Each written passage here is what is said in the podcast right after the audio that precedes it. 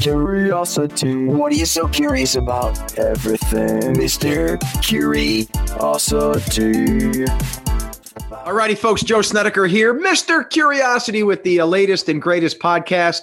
And the beauty of the Mr. Curiosity podcast is, you know, sometimes they do people from WNEP. Everyone likes to know the details and gossip and life of the WNEP people. But then we go outside and we get recommendations from others. I've interviewed rock stars and owners of businesses. And now we got a guy, and I'll say a guy. See how I'm setting you up there, Rob? Called Rob O'Donnell, who was set up by my radio colleague, Nancy Kamen from WILK, right, Rob? Yeah. And I'm just going to go through a couple things to grab people's interest. If you're saying, well, I don't want to listen to this. Yes, you do, because Rob was born and raised in Queens, played drums for a few 80s icon bands before becoming a police officer. I can't wait to hear about that. This one I'm a little confused by. Only first responder in America to be involved with 4 terror attacks on our homeland. So we'll find out about that. Married 28 years. All right. I have that badge too, brother. And your wife, personal trainer with Mindy Ramsey. What else could we say? Died once? Oh my goodness. Yeah. Law enforcement. Been on many talk shows and cable networks, national syndicated radio. How you doing, Rob? Good. Glad to be here, Joe. Thanks for having me. All right. So let's start out with the accent. I already feel you're sick of people saying the New York accent. Do you hate that? Yeah, you know, but you know, it's part of who I am. You know, I've been here 19 years. I lived in Northeast Pennsylvania, so I'm almost here as long as I was there. So, you know, I lived in New York City 27 years. So I got a little more to go, but you know, I think the 19-year mark. You know, I think I could consider myself a Pennsylvanian. Oh gosh, yes. It's funny how though we hear around here. I guess we all when you hear the New York accent, you immediately start judging whether it's conscious or not. You just start, oh, there's a New Yorker. Do you get a lot of that? Like, New Yorker, what are you doing here? New Yorker. Yeah, I mean, the accent's picked up right away. You got it right away. You know, anybody you speak to has it right away. It's once you're out of this area, it's kind of, is that New York, Boston? Like when you're down south or something. Oh, yeah. They get it right away. But you know what's funny? When I looked for my house here, you know, almost 20 years ago, I made a circle of where the New Yorkers go to vacation, the Poconos, where they shop, where they travel. Yeah. And I bought a house outside of that ring because I didn't want to deal with the New Yorkers anymore. Let me guess. That circle was like Long Pond. It was Poconos. It was the Paw Pack. Yeah. It was down towards Monroe, Carbon County, right? Sure, but even lower Lackawanna County, you know, you got the Gouldsboro area. You got you're right. Moscow, yeah. You guys have Moscow area. You have infiltrated that far west. So you said consciously, I want to go beyond that circle. Yeah. So I'm funny. Right on. I'm within rocks throwing distance of the Susquehanna border. I live in northern Lackawanna County. But yeah, just outside of that bubble where I figured, you know, I wanted the change as well. I thought you would build a T-111 home at Big Bass Lake, like all the other New Yorkers. No, no, not at all. Far from it. All right. So what's it like in Queens? You know, a guy like me who, you know, left college for a few years to get out of the area, but married a girl from this area, born and raised in this area, have a job in this area, been a teacher in this area, a college professor in this area. To me, anything New York, Queens, Bronx, Manhattan, Long Island, it just seems intimidating. Big people, crime, energy, opportunity, but a lot of negatives too. Like, what's your take on the whole Queens upbringing? You know, when I look back at it, I wouldn't change it for anything in the world because I've traveled throughout the world. You know, I got bored with the typical spring breaks when I was in college and even beyond when I was a rookie police officer, you know, going to Fort Lauderdale, going to the Bahamas, going to Cancun, Mexico. You did all that? Yeah, so I started traveling to South America. So my spring breaks consisted of me going to, you know, Bogota, Colombia, you know, Caracas, Venezuela, and stuff like that. And just growing up, have that situational awareness of being born and raised in New York City, where it just back in the 70s and 80s was not a safe place. You have that situational awareness where I could travel anywhere in the world and feel comfortable and not feel like there's a threat around the corner, because I'm just used to always looking around the corner. And my kids and wife and people that I would go traveling with now, you know, just walking down the street. You know, my wife and I went to New Orleans a couple months ago. And as we were walking, I was pointing out people, saying, "Oh, see what these people are doing? They're looking to pickpocket someone. See what this person is doing." Is that right? So you have this keen sense of awareness, this hyper vigilance. Yeah, you do. Yeah, you do. That's interesting. And, now, I am very thankful for that upbringing, and I see my kids. They're all grown now. My youngest is just turned 20. My oldest is 27. And, you know, when they go to places like New York now, or they travel to New Orleans or somewhere themselves, you know, I know growing up in rural Pennsylvania, they really don't have that, because, you know, I moved here for the rest of my life to raise my family and grow old. This is I don't want to look over my shoulder anymore. I don't want to look around the corner or ahead of me to see what's going on. And this is really a great place for that. Yeah, it is. I'm already judging you, though. When you said that when you were in college, you went to South America, I believe you said. My parents and my family didn't even have the money for me to get out of Lackawanna County. I'm guessing, I'm supposing that you come from some cash. Maybe the dad had a good job, mom, something like that. How do you vacation all around the world when you're in college? Quite the opposite, Joe. I have two brothers. My mother was a stay-at-home mom. My dad worked 2 and 3 jobs, you know, barely making ends meet. But they thought growing up in New York City with 3 sons, you know, it was better for a mom to be home and have a watchful eye on him. She was without a doubt the disciplinarian of our family. So, you know, it was struggling times back then. You know, if you got hurt or needed to go to the hospital, it was, well, how bad is it really? Because the hospital bills are hospital bills. And, you know, it really was not. And my parents ended up leaving to Boston because my father did get a better job, you know, as time went on. When I was, I think I just turned 21. And they moved, and I took over the townhouse that we were living in, the apartment we were living in, right? And continued living there, you know, as an adult, where I grew up. But my motto was always work hard, play hard. So I worked when I was going to college. I was going to college full time. I worked 2 and 3 jobs, and you know, saved my money, because when I went on vacation, I didn't want money to be an obstacle for those week or two that I was on vacation. So that was my motto back then. I take my judgment call back then. But I would seriously vacation in Lackawanna County when I was in college, and some of my friends would go to like Cancun and the bikini girls in Miami and Fort Lauderdale, and I was stuck here. So I'm glad you did that. So in high school, though, I'm trying to picture a high school in Queens, and of course you can't simplify something that broad, but what was it like? It's actually real easy to picture. If you ever see the movie A Bronx Tale, the high school the high school they use in that movie where the young kid and meets his girlfriend, that's my high school, William Cullen Bryant High School in Woodside, Queens. So wow. That was filmed in my high school. But, you know, you look at the high schools here, you know, I think our total population of a high school here is like 400 for the entire 4 grades. Yeah, most graduating classes, 100, 150, something like that. Yeah, I think my high school, it was like 2,200 kids for the 4 grades. Yeah. All ethnic diversity, all different types, right? And you're just you know, in a way, you're just a name, you're a number, right? You don't even know some of your classmates, right? You knew your friends, and that's pretty much it. You kind of knew everybody by sight, you know, knew the groups by sight, but you only knew your core group of friends and maybe a few others outside of that, because it was so big. So it wasn't like Welcome Back, Cotter? No, not at all. See, that's in my mind forever. Like anyone from New York, Welcome Back, Cotter. Yeah. A lot of old dingy buildings, a lot of poverty. That's my mental image. It's sad, but it's true.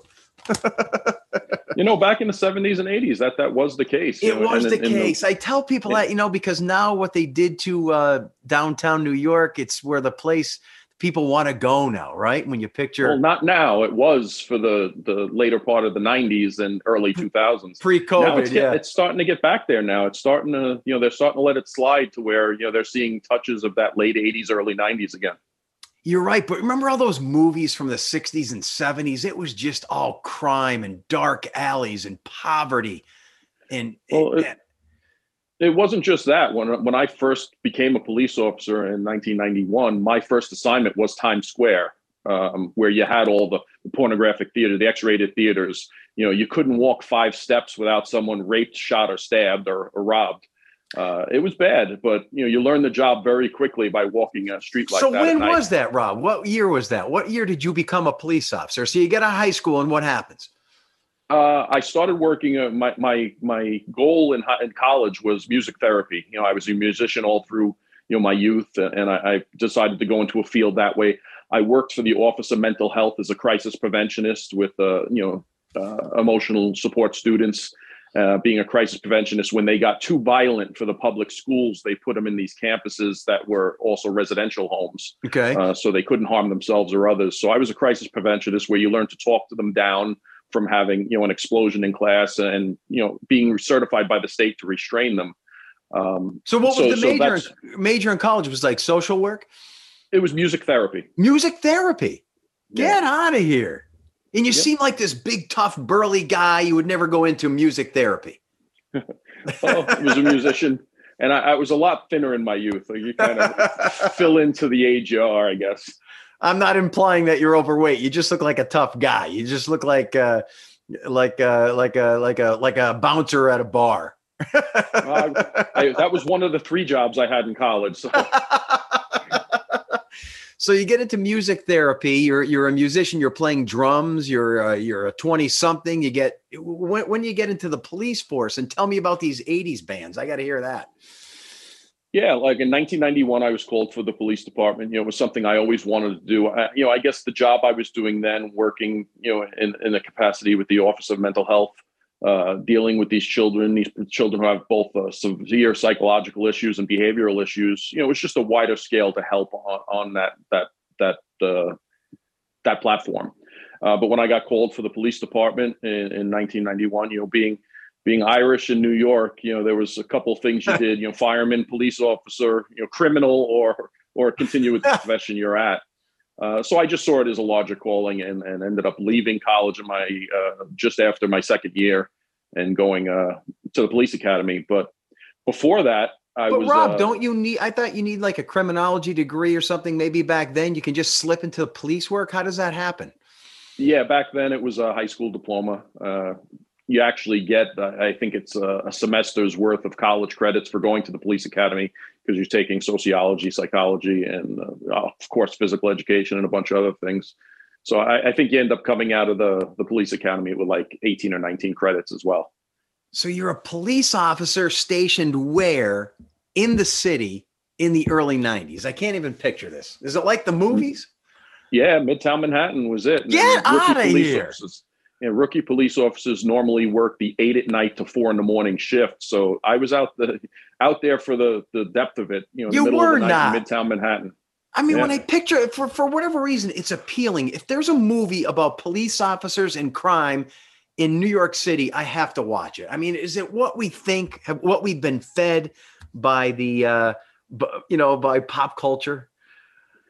Some of it is, Blue Bloods TV show that's out there is very close to everything doesn't get solved. Everything doesn't get solved in 45 minutes with commercials and, the way they exaggerate things. But, NYPD Blue was close. Law and Order kind of pushes the envelope a little bit, with dramatics. But there are shows out there that get close. My feeling is when you're a police officer in New York City, you're so saturated with negativity and crime. It seems like half the time you're turning your heads and looking for a bigger crime. Is there any truth to that? I mean, you're overlooking bums on the streets, unfortunately, and prostitutes and drug dealers, and it's just so commonplace. It becomes second nature, correct? Yeah. I mean, back then the larger crimes were there right in front of you. The city was kind of scourged by the crack epidemic in the late 80s, early 90s. And crime was rampant. And, we were enforcing the broken windows theory, where the smaller crimes, people who commit the bigger crimes also commit the smaller crimes. So, if you target the smaller crimes, you prevent the bigger crimes, and you end up getting people for warrants for the bigger crimes. So, even if you're getting someone just jumping the turnstile, if you're going to rob someone, or you just committed a bank robbery upstairs, you're not going to pay your $1.50, whatever it was back then, to get on the subway. You're going to jump the turnstile. So you arrest somebody for a simple offense like jumping the turnstile, and you find out they have a gun because they planned on robbing people, or they just robbed the bank upstairs. We had that more than one occasion, especially in Midtown Manhattan, where someone would rob the bank. Where's the first place they go? They run into the subway system. And you're you're doing that. You're chasing bank robbers and arresting prostitutes and you're doing all that. Yeah, it depends what your focus was as a general patrol officer out on the street in uniform, walking and beat, whatever came your way. If you were the arresting officer, you were the arresting officer. My first arrest was a robbery of a commercial truck where they were robbing the guy in the back of the truck. And I came walking around the corner and the guy looked at me. The victim saw me in uniform and said, "Help, they're robbing me." And the guys turned around and were like, "I'm sorry." Get out of here. Put him in handcuffs. And I think I was only out for a couple of weeks and, called my supervisor and said, I think I have a robbery. They came back and they were like, "Hey, great job, kid." But when you think about the movies like 48 Hours and are you shooting at people? Are you getting shot at, or is that a very rare occurrence? When you think about some of these pop culture movies that are entrenched in our brain. Yeah, it's rare. I mean, I've had my gun out, a lot of times. I've really only come close to shooting someone once, where it was actually, squeezing the trigger, and then the situation changed where I didn't have to, thankfully. I've been in a couple situations where we've been shot at.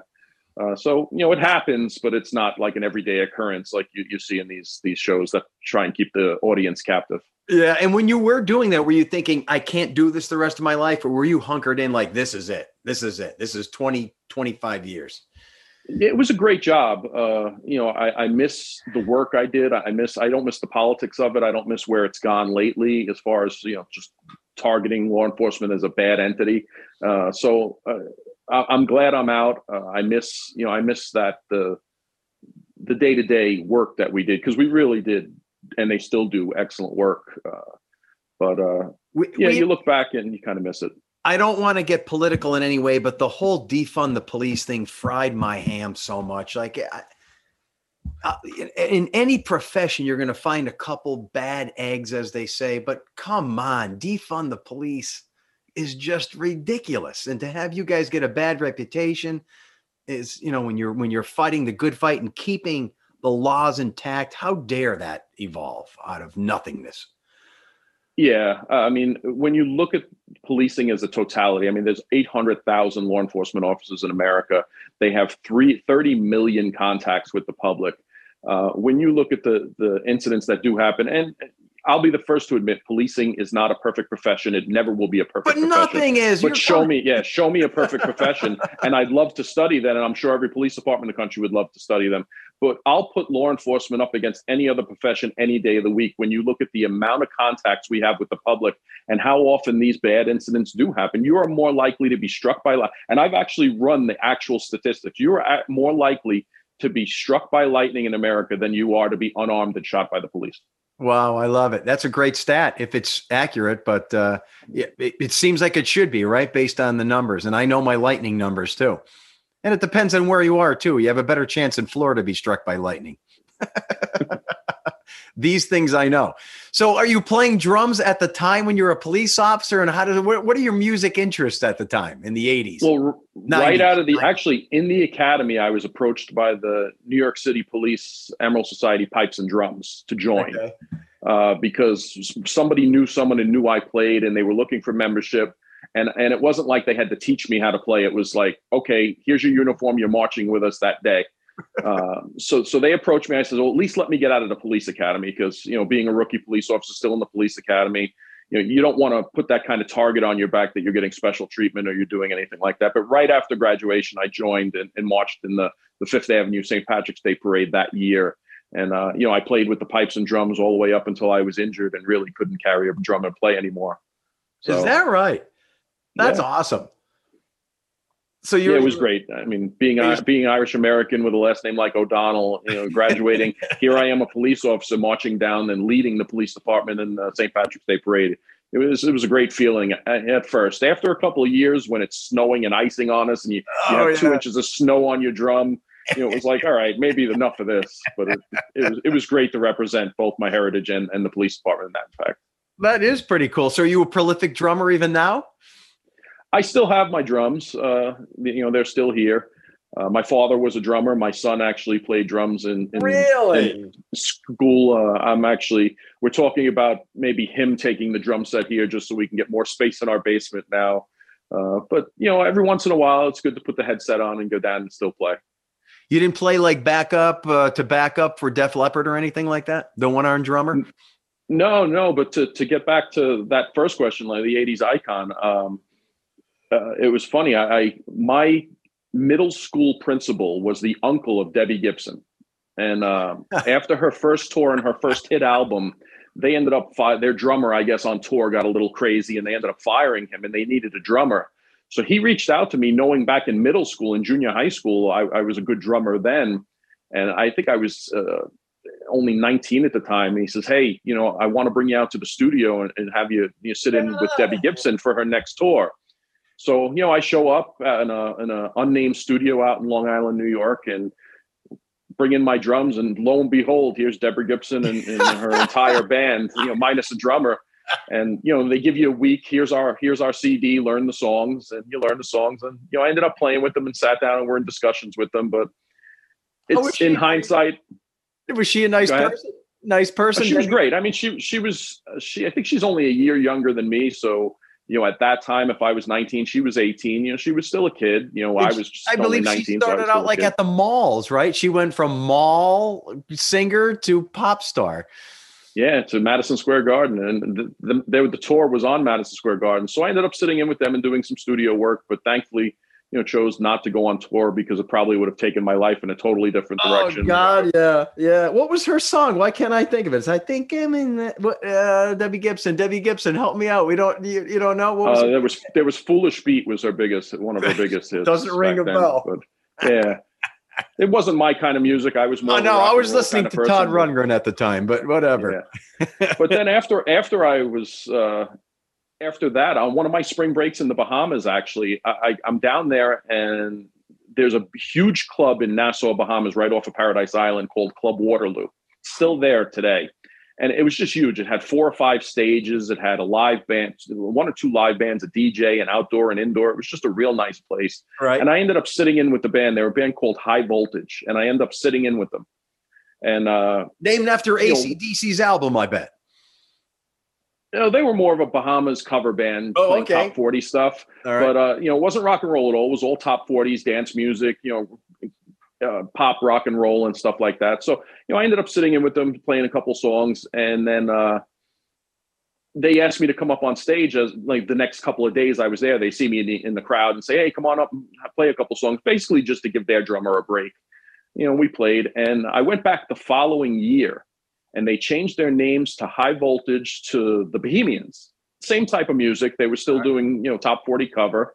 And when I was down there, they saw me, you know, the next year, recognized me and said, hey, come on up. Their drummer ended up breaking their hand. Okay. When I was there. And the next thing I know, they're knocking on my hotel door and they're like, hey, can you come on over and play with us? You know, the drummer's name was Mo, you know, broke his hand and we need a drummer because he really can't play. So I ended up sitting in with them for the week I was there and ended up staying. You know, I called home and said, I don't think I'm coming home. I'm going to stay in the Bahamas for a little bit. But, you know, they wanted to set me up with a couple of offshoots for their bands in the Bahamas. And you can only stay up late at night, wake up early and drink the rest of the day so many days when you're 20. Oh, so, dude, that's a lifestyle. Yeah, that's a lifestyle. Yeah, well, it is when you look at it from the outside and say, oh, that would be great. But when you're living it, it's like after about a month, it's like, I can't do this anymore. I'm going to die. Oh, so when you're at that age, you're caught up in the whirlwind and you don't even realize it. You're just going with it. But I end up coming home, you know, I become a police officer, I meet my wife, and it was when the Mets were in the World Series. And they're having the opening act before the World Series starts, and it was the Baha Men, Who Let the Dogs Out, the famous song, Who Let the Dogs Out. Well, the Baha Men were the Bohemians, were High Voltage that I was playing with down in the Bahamas. They went from High Voltage to Bohemians to Baha Men? Yep. Oh, man.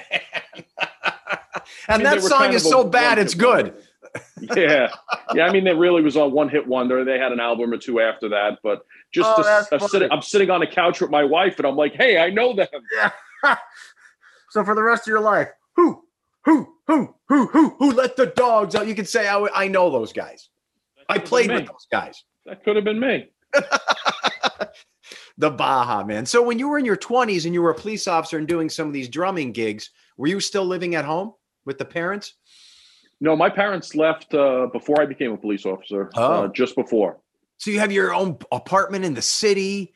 You're working the overnight shift. You're getting shot at. You're drumming. I mean, this is a lot for a 20-something guy. Yeah, it was a fun life. You know, I could look back and at this stage in my life, I look back and say, you know, I'm definitely. I wouldn't change much, you know, if I had the opportunity to, because I really lived a full life and did a lot of things, you know, that I'm happy with. So how long were you doing that in the city, police officer? I retired in the end of 2003. I was kind of banged up during 9/11. Whoa! And, so how many years is that? That's 20-year career there? No, I got out before that because of my injuries. I had to retire from the injuries I received. They ended up putting steel rods in my neck. So you can't go chasing bad guys and climbing fences and possibly get into a vehicle accident chasing someone when you have that kind of surgery. So I was forced to retire, but you know, I was at that point, I was in the homicide task force and I had a lot of the DNA cases from 9/11, and I wouldn't retire till all my notifications were done and all my identifications, you know, for the families were made, because every detective, you know, had 100 and something cases for their area, wherever they were working, to make the identification and notifications to the families. Well, I'm confused. So maybe you had 10 years in, but I'm still the whole police officer thing. And it's easy to offend you guys with the titles. There's police officer, there's officer, there's lieutenant, there's detective, there's sheriff, there's help me out here. There's all these terms for you guys.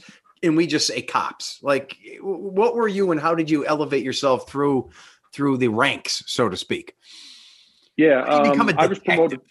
Yeah, I was promoted twice. You start off in New York City as a police officer. So police officer is the correct term. That's the lowly guy on the streets, in the car, arresting. You know, he's like the grunt, so to speak. Yeah, yep. And then from there, you know, based on some good work out of the 30,000 people that we had there, I was recognized by the police commissioner, and I was promoted to police officer special assignment. Special assignment. Yeah, you're still a police officer.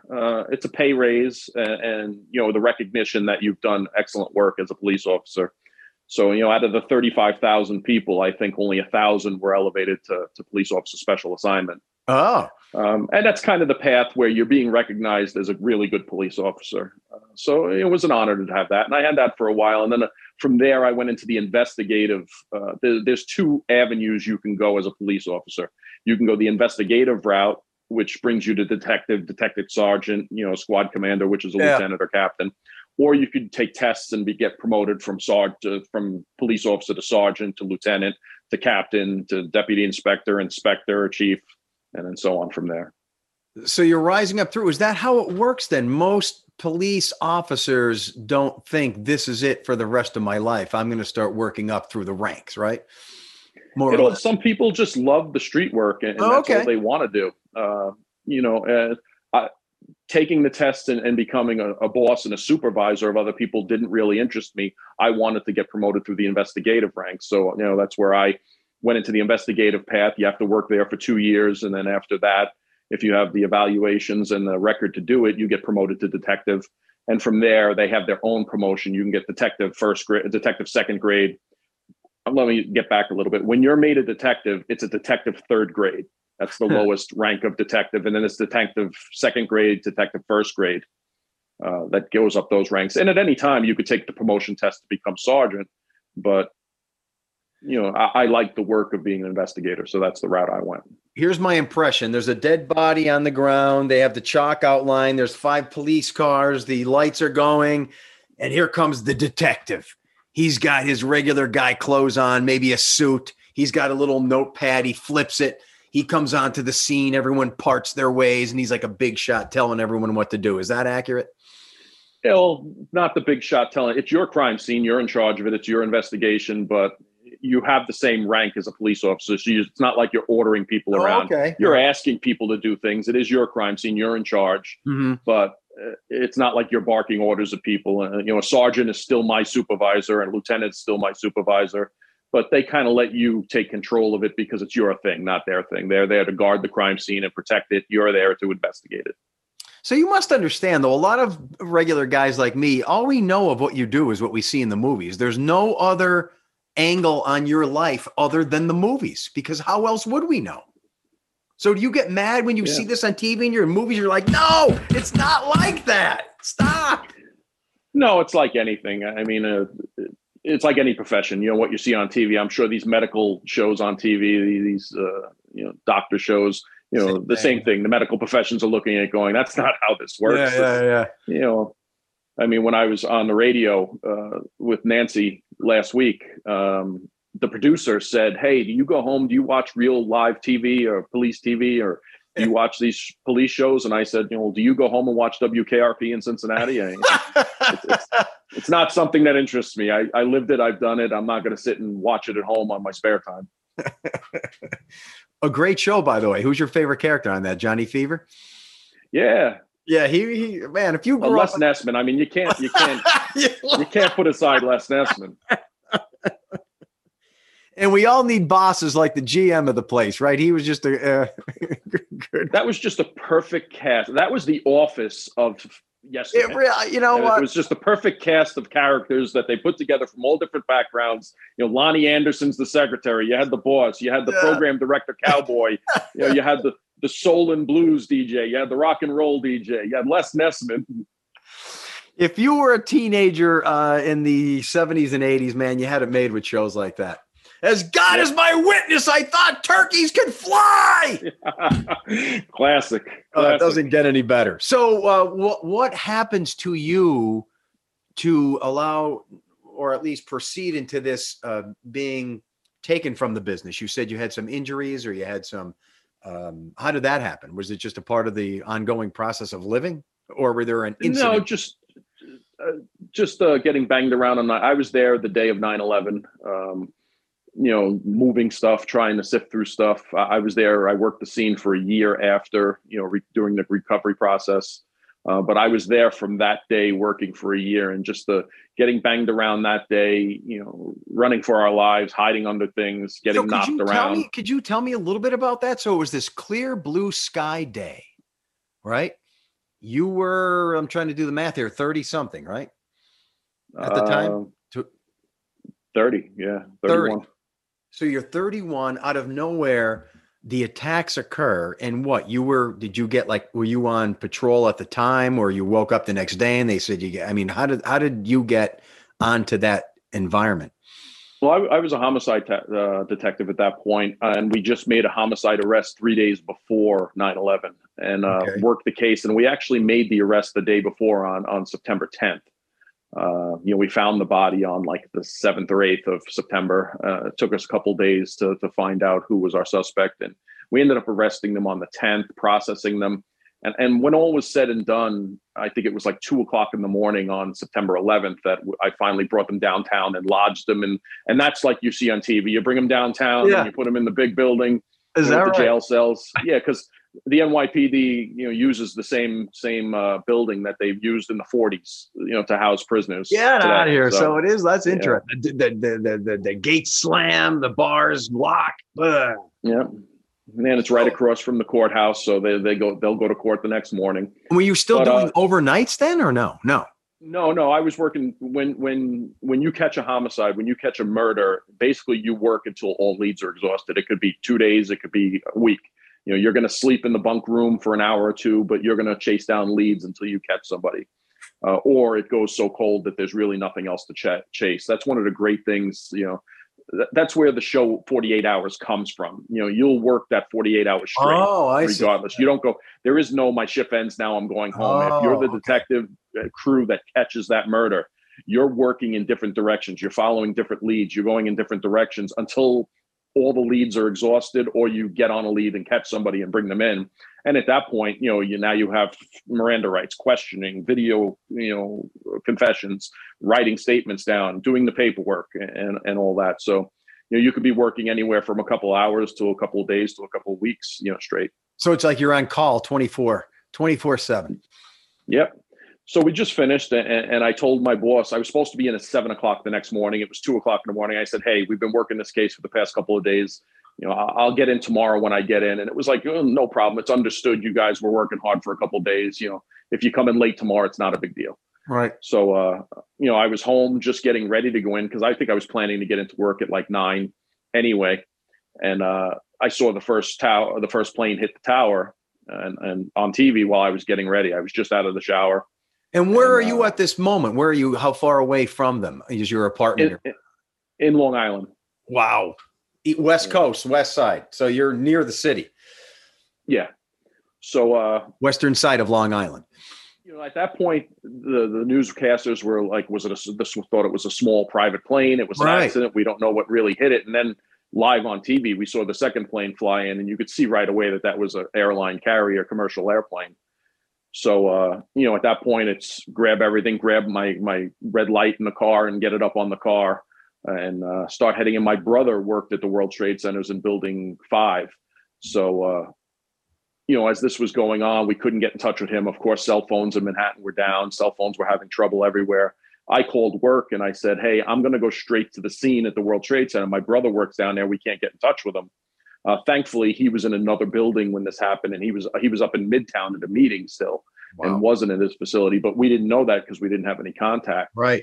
So, you know, just as I'm getting into Queens, you could see the smoke pillars in there from a distance. Tower 1 comes down. And at that point, I was about 10 minutes from the Brooklyn Bridge, made it to the Brooklyn Bridge, you know, abandoned the vehicle on the side of the road there and ended up on the Manhattan side of the Brooklyn Bridge. We got in, and because I worked Midtown Manhattan as a rookie cop years earlier, I knew the World Trade Center, the subterranean of the World Trade Center, which is about 14 stories, you know, is if you know it well, you can navigate in there. And since the first building came down already, it was, you know, how do we find ways to get inside the building from underneath to see if there's survivors, see who's there, knowing that building 2 would come down, you know, eventually. And at that time, Tower 2 came down, and it was basically, you know, flee and shelter for your life, you know, at that point.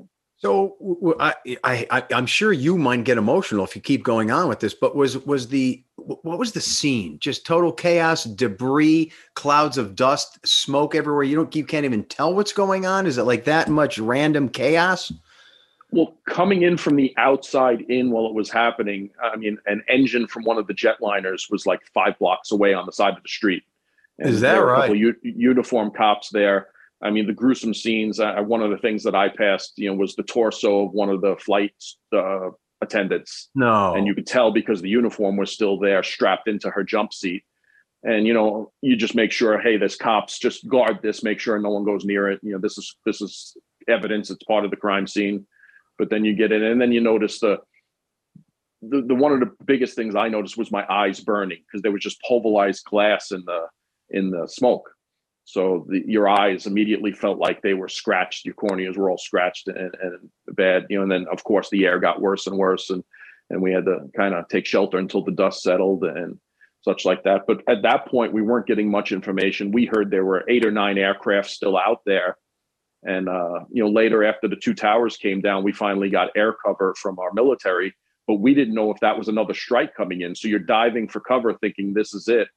And, you know I sent you one of the stories of they did on me and my son. My son was 6 at the time. My wife was 7 months pregnant. And I was able to make contact with them later that day and just tell them, hey, I don't think I'm coming home. You know, you're going to have to take care of your mother and the new baby. And, you know, to have that conversation with your 6-year-old son. Yeah. It creates a bond that you know, as a father yourself, you can only imagine, you know, that special bond that we have because of that.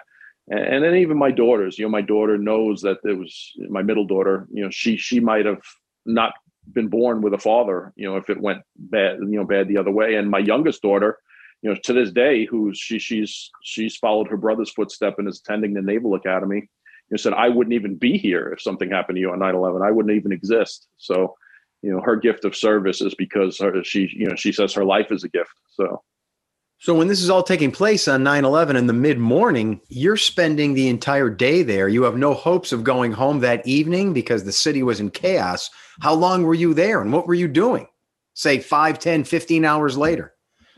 Well, I mean, most of the stuff at that point was just evacuating as many people as we can from lower Manhattan. We were throwing, you know, telling people, directing them over the bridges. Oh, okay. You know, at one point we were throwing people on every boat that came You know, I know that they did a big special on the Great Boat Lift on 9/11, where these ferries and just personal boats would pull up to the docks, and we were just throwing as many people on as we could to get them to evacuate lower Manhattan and eventually, you know, the entire island of Manhattan. So you spent how long there that day where you didn't come home? You said you were just, I think it was like 40 hours or so. That's, you know, some supervisor finally grabbed, you know, not just me, a bunch of us, and said, "Hey, how long have you guys been here?" Yeah. You know, since it started. And it was like, all right, you need to go home. And so, you know, we went back, drove home, changed on my back deck, took all my clothes off because they were caked in gut. You know, I hosed off, would go in, took a shower again, and laid in bed and stared at the ceiling for 2 hours and said, you know, I need to go back. You know, there's no use of me being here. I'm not going to sleep. I'm not going to rest. I need to go back. My friends are missing.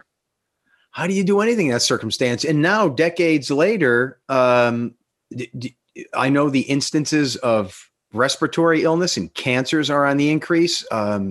Some of your friends, you yourself, have you been tested? Is everything okay? Did you know of individuals caught in that health circumstance? Yeah, I mean, guys I worked with side by side for the year after, sifting through the rubble and identifying pieces of bone, pieces of hair, you know, personal property. You know, they're dying daily today. I mean, 9/11 is taking just as many people after that day than it did that day, as far as health concerns. You know, my health concerns, you know, I have them. I have the lung capacity of an 80-year-old who smoked his entire life. You know, because of that. That's I never smoked a day in my life. You know, you have the issues. And it's just the scariness of it now when you have a pain in your side. Okay, is this the big one? You know, is this something wrong now? Because they're finding cancers. They're finding, you know, tumors, respiratory illnesses. You know, anytime I have a mark on my skin, you know, that needs to be tested, it needs to be scraped off. And it's just the, you know, you get a regular flu. Okay, well, is this more than the flu? It's just that cloud over you that affects not just me, affects anyone who was there and exposed to it, you know, that you live with day in and day out. Well, Rob, I know you don't want to hear this, but you are a hero because there could have been cowards that said, I got to get out of here, and just left as fast as they could. But instead of leaving, you go in, right? I mean, that's a decision you make on the spot. Yeah, I have a very good friend now. She was actually a personal trainer. She had her master's degree in physiology. She was a personal trainer at a gym in for Morgan Stanley, I believe, and was there that day. And she was in her 30s. Like I said, she had her master's degree. Okay. And as she was running out, for the past decade now, we've been very close. You know, she saw the police and the firemen running in. She ended up quitting her job and becoming a police officer at the age of 30. And she's now the highest ranking female in the city of Secaucus, New Jersey, because, you know, 9/11 was so dramatic on her, seeing the people rush past her into the building. Right. She changed her entire life, her entire career, and said, this is what I want to do. And that kind of highlights what you were just saying, you know, this and highlights the relationship that we have that's so close now that, you know, that's how we see each. I see her as a hero for quitting her job and taking up this line of work, you know, and she looks at me and says, well, you were the ones running into the building that made me change my life. So many people changed and inspired from the stories like that. So is it safe to say for you, if 9/11 didn't happen, we wouldn't be having this conversation? Because when you leave in 2004, was it like the byproduct of that situation in a way? Like, I got to get out of here. I need a new life. I need a change. Well, no? One of the things working as a police officer in New York City is you have a residency requirement. You have to live in the city or the surrounding boroughs. So I didn't have, once I retired, I did not have that anymore. I wanted to get out of the area. I wanted to, even before 9/11. No, when I retired. So, you know, 9/11 happened. I didn't have my surgery till about Thanksgiving, 2003. I had my daughters are 11 months apart. I had them back to back in 2002. And how I realized that I started to we're having issues is I had one 1-year-old and I had one brand new newborn in a car seat. And I wasn't able to carry them. I was losing all function in my left side. So, you know, went to the doctor, started getting things done. They said, yeah, you have fractures and compression in your C-spine. You're going to be paralyzed if we don't go in and fix it. You know, so in the end of, I lived with the pain. During 9/11, you knew you were hurt. You knew during the recovery that things weren't right, but there was no such thing as, hey, I'm hurt, I need to go home. You went in and did your job because, you know, that's what we do. And, you know, I had the surgery finally because I realized that, you know, I can't lose function in my left side, had the surgery in the end of 2003, and was retired right after that. Cause like I said, you can't have that kind of surgery and still, you know, take the risk of chasing people over fences, you know, getting into a vehicle crash. So I retired on December 31st of 2003, found my house here in Northeast Pennsylvania on January 3rd of 2004. So I think it was three days later, I found this house. It was the second house we looked at. It's, I mean, you know the area well. It's on top of Bell Mountain. I can see the steam coming from the Berwick smokestacks from my back deck. Yeah. And we looked at the view, we looked at the house and said, yeah, this is where I want to spend the rest of my life and raise my children. But back up. So if I took you in your brain back to 1998, 1999, 2000, and someone said, oh, in 5-6 years, you're going to be living in rural Northeastern PA, would you have believed that? Or were the makings of that already happening? Did you know I can't spend the rest of my life here? Or is it? No, I mean, I would have done 7 more years with the police department. I think I retired with 13 years on. So I would have been there for at least another 7 years. You know, who knows where my career would have been at that point, you know, stay another 5 years, or if it's something that's really looking at who move, you know, I could have moved to Florida, like all the other snowbirds do, retire and move to Florida, you know, Savannah, Georgia. Actually, the two places that we wanted to move was either Northeast Pennsylvania here or Savannah, Georgia area. My wife wanted to stay closer to New York because, you know, you talk about me being from Queens with an accent. My wife's from Brooklyn. Oh, all right. With an accent even worse than mine. So, but that day in 2002 or 3 or early 4, I don't know, when I'm trying to create a dramatic situation here. You open up a map or you're on Google. What makes you search Northeastern PA? Like what made you target even Lackawanna County? You know, what is it? Did you have a relative, friend, something? Yeah. My parents lived in Moscow, Pennsylvania. Oh, down there. Ooh.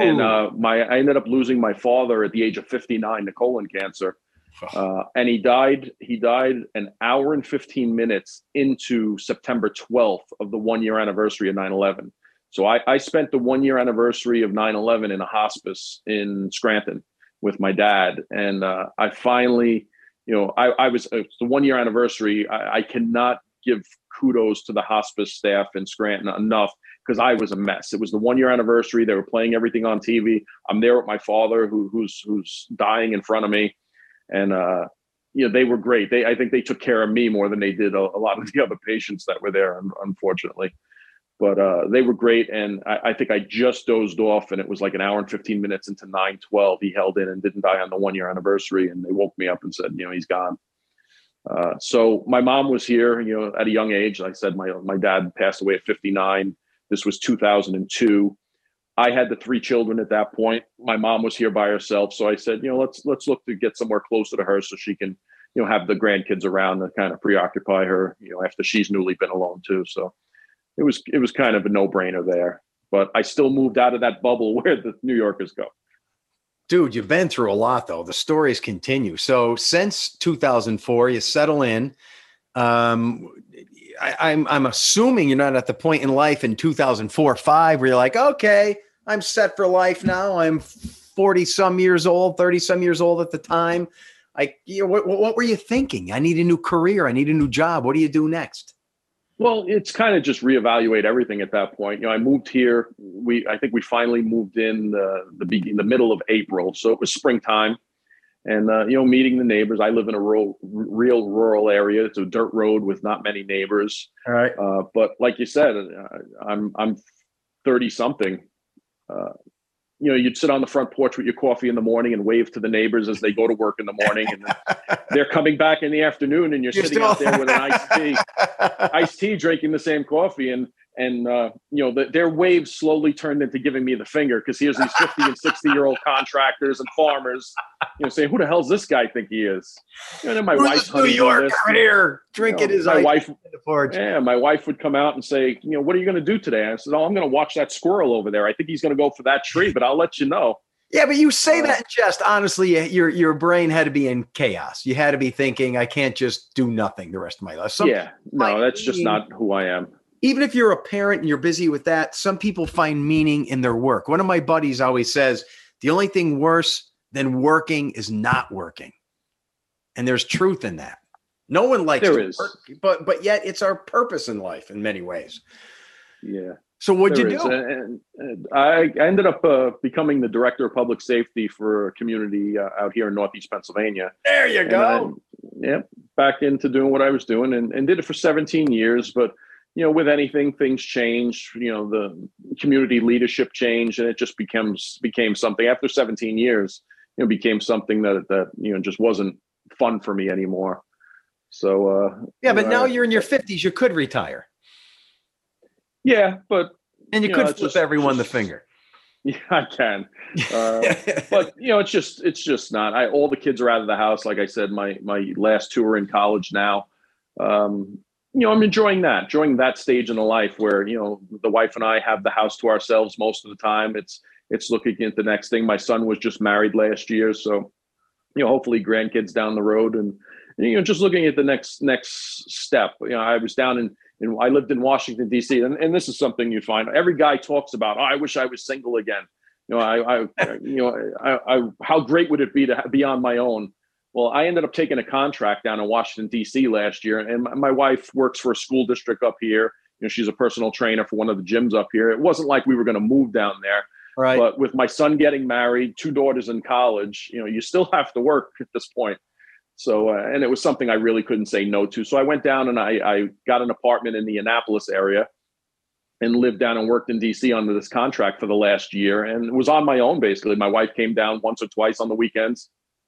I came up for a weekend here and there. So and, she's here, your kids are in college or doing things, and you go get a job 5 hours away? Am I following you right here? Get out of here. And it was just like a stepping stone. Hey, if it's something that we really like, you know, we can get a place down there. She can easily find a job down there. So it wasn't, but it was kind of put, it just wasn't all it was meant up to be. You get home from work and then you're fixing your own dinner. You're doing all your own stuff. You're doing your own chores. I didn't really have much time out or to do anything other than work, eat and sleep. So, you know, it got old very quick and it's just not where I wanted to be in that stage in life, but it served its purpose. You know, it paid for the rest of my daughter's college. You know, it helped us out. My son ended up getting married in Annapolis. So it was great that we had a place there where he got married because everybody came from out of town. You know, her family was from the Mississippi area. You know, he went to school in Annapolis. So, you know, all his friends came in and then our family came down. Let this be a lesson to anyone out there listening who wants a break from their marriage, because I am going through the same thing. Now, I'm married 30 years. You're married 28 years. So my mother-in-law has a place in Florida. My wife works remotely. So last winter, she says to me, my wife who works remotely, she goes, you know what? I'm going to go down and live with my mother for a week or two throughout this winter. Now my kids are all in college or away. And she said, you know what? I'm going to go live with my mother at her condo for a few weeks during January and February. And deep down inside, I'm thinking, ooh, this is going to be great. Yeah, I'm a bachelor again. I'm home all by myself. And like you said, every guy feels that way, right? So then She leaves the first few days. This is pretty cool. First week, this is pretty cool. And then I get pizza Friday. I bring it home. Hey, everyone, I brought pizza home, but there's only me. Nothing's fun anymore when you're by yourself. And then by the second week and third week, I'm like, I can't do this. So she would come back. But yeah, even a marriage that's, and I don't mean this in a negative way, old and tired. I love my wife. You love your wife. We have a great relationship. And you think, oh, you're just sick of each other. Have them go away for a week or two. You'll appreciate them, right? It doesn't. Yeah, absolutely. It gets old quick. It gets old really quick. Yeah, it's a nice punchline. It's a nice joke. It's nice. It's not nice to brag about it with the guys, but when it really happens, like you said, after a week or two, it's like, yeah, this isn't where I want to be in life right now. This isn't where I want to be in life. So yeah, we rearranged it this year. So my wife is only going to be gone for a week or so, a couple times, because I told her I can't handle this. I can't be home alone. It's pathetic in a way. You know, you sit in bed with your dog and watch TV. That's not good. He eats the crust of the pizza. Come on, there's more to life. Yeah, and you find yourself talking to the dog more than talking to the dog more than you should be. I was eating over the sink, Rob, because I didn't want to use any dishes. Eating over the sink. That's how pathetic my life became. Yeah, I know. I get it completely. It's like, why put a plate out? It's just me. All right. So you're doing all right in life now. You're doing some coaching. You got you're settled in. You're back here, and your health seems to be fine. You're everything's good in life. Yeah, no more coaching now. You know, I coached the youth football up here, and then all my kids were through sports, just basically on the sidelines through their high school sports. But I coached their youth football before he got into the high school football. But it was that part in life, where kids are doing youth sports and you get involved and you do the dad thing and the parent thing. My daughters did tried their thing in soccer, youth softball, and all that. Oh, that's excellent. Well, I'd like to end on two things, and this is going to be fun things. Number one, your wife is the personal trainer to others, including Mindy Ramsey, my colleague at WNEP. Give me some dirt on her. Come on, give me some dirt, courtesy of your wife. Give me some dirt on Mindy. My wife doesn't talk shop with me. She tries to get me to go to the gym as much as she can, and that's just not my thing to go around in a circuit and sweat with other people. So me neither. So you're not going to give me any dirt on Mindy Ramsey. I don't have any. She's a regular. I know the WNEP was just at the gym. One of the mornings last week they were at the gym, and Mindy was anchoring, and she was getting beat up for not being at the gym, and I felt bad because the news girl that was there was like, "Hey, Mindy, they're saying they haven't seen you a while." And as per my wife, I know she's there all the time. So she was really getting beat up for not being at the gym when she's actually at the gym. And I felt bad for Mindy because I know how not going to the gym feels. My wife gives me a hard time all the time. Well, I meant to ask you, too, before I have my second request. When you came here in 2004, did you immediately find WNEP, or did it take a while to browse around a couple stations? What made you settle on us? No, it was the main station for this area. They had the most in depth. It's good to see the people that started here. The weather people and some of the anchors where they've moved on now. Actually, I was down in D.C. and who's down there? The sportscasters down there now. Pingalore? Charlotte McBride. Oh, Charlotte McBride. Yeah, Pingalore's in Florida. Yeah. Okay, yeah. I think she's down in the D.C. area, and then there was the weather girl with the dark hair. I forget. He's in Philly. One of them went to the Weather Channel. One went to Philly. Yep. But it was nice to see that changeover and to see you in the morning and everything that goes on in the morning in the backyard. You have a good time. Actually, I'll give you. I better be your favorite weatherman. Yeah, yeah. I'll give you some WNEP trivia that I'm related to. I won the Outdoor Life UTV back in 2008. I bet you that sucker's outdated now, huh? It's still in my garage. Okay. Don Jacobs presented it to you, or who delivered that to you? Who was the other guy with Don? Don wasn't there that day. It was Don Jacobs, his partner. Yeah, okay. I can't remember who that would have been back then, but So and they actually featured my son because he actually shot his first buck the day before we went to pick up the UTV on the air. Excellent. I love it. All right. So here's my last request, Rob, and then we're going to end this thing. Are you ready? Let's pretend we're back in the day. It's in the 90s, early 2000s, whatever. I did something illegal. This is it. Give me my Miranda rights. Let's see it right from memory. There we go. Oh, come on. You can't do it. Come on. I want them all. You can't really. From all the TV shows, I can almost do it. Yeah, actually, you know what it is? You never had to depend on it because you always had to read it off the card and have them sign the card. Because people would just leave. You'd leave out one word. You'd leave out an and, or you'd leave out something simple, and they'd say the Miranda's no good because you didn't read it properly. So we got so used to reading it off the piece of paper and had them sign it that they were given their Miranda. Oh, that's you really never had. It's like having, do you know your kids' cell phone numbers? No, you press the button on your cell phone. No, yeah, you're right. So that's a good point, because I would often watch movies or hear other police officers, and especially on PD Live, shows like that, and they take out the card, and I'm like, They don't have that memorized, but you're right. They can't screw up even a one syllable or the lawyers are going to be on them. See the things we learn here. Yeah. So it's not all movies and TV. There's a reason behind it. But because of that, you know, in the laziness of the human brain, you never have to memorize it because you're always reading it. It's just like having your, you know, I couldn't even tell you my wife's cell phone number. You know, I press the button that says wife. Well, yeah, the brain prioritizes what it needs to know, and then it puts everything else in the back seats for a while. It makes total sense when you think about it. All right. Well, so sorry I couldn't end on a high note. Well, you didn't know that this is a high note. Do you think I have a police record or no? A guy like me?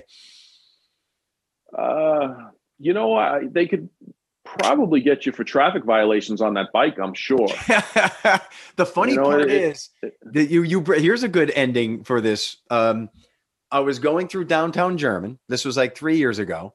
And I'm a cyclist on a bike going through these small towns where there are no cars and stop sign after stop sign. So what I normally do is slow up, look, and keep going. I don't stop at stop signs when I'm on my bike training, doing a 30-40 mile bike ride.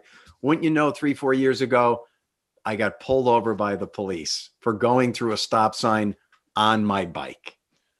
I'm like, sir, you gotta be kidding me. He's like, your bicycle must follow the same motor vehicle laws as everyone else. You must stop at stop signs. And that was a pretty funny moment. Would you arrest a guy like me for going through a stop sign, or at least pull me over? I mean, come on, let the little things go, right? Yeah. I mean, well, you're talking German Pennsylvania. How much do they really have?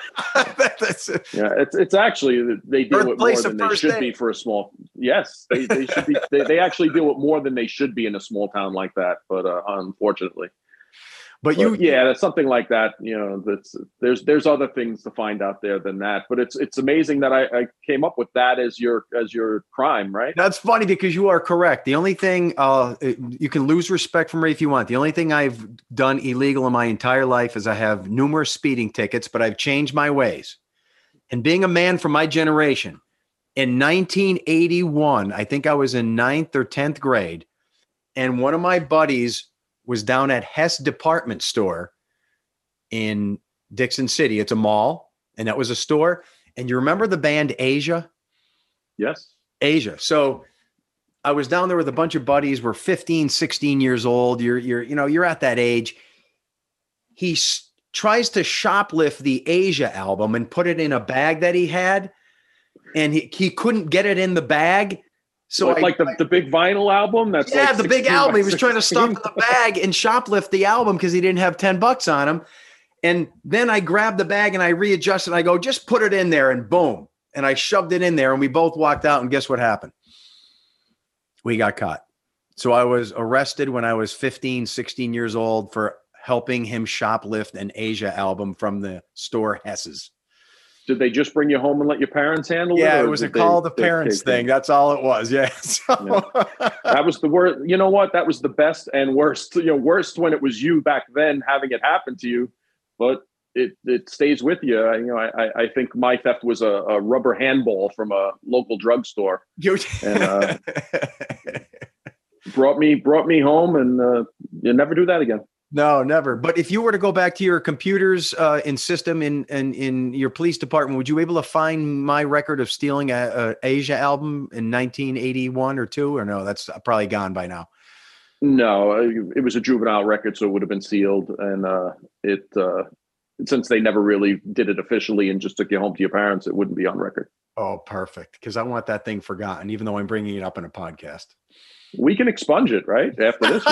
Do I have the authority to like expunge your 15-year-old misdeed?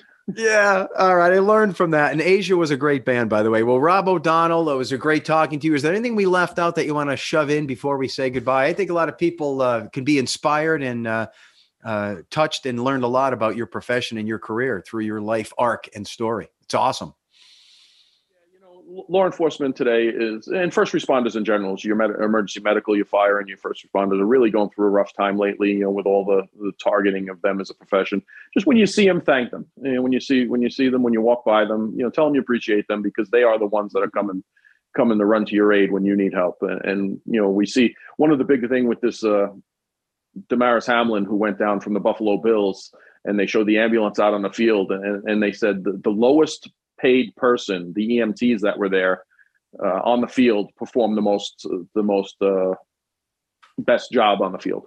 What a great point. You think of all the money that the players make and the coaches and everyone on that field. And then, yeah, and what changed the life there was not one of the $1 million players, but you're right. Some EMT making $38,000 a year, perhaps. Right. Yeah, sure. So, you know, just if you're out there out and about and you see these, most of them volunteer EMS workers on the ambulances, your volunteer fire crews or your local police, you know, just say thank you and you know, give them the pat on the back that they deserve, because they will run into fire and they will run into gunfire to save you. And I'm going to say it to you, thank you. Just in the right place at the wrong time most of the time. That's my motto. Yeah, but you did the right thing. I appreciate it, and thanks for the interview. People, you know, sometimes overlook your profession, but hopefully this helped a little bit. No, I appreciate it, Joe. Thanks for having me on. Awesome. Thanks, Rob.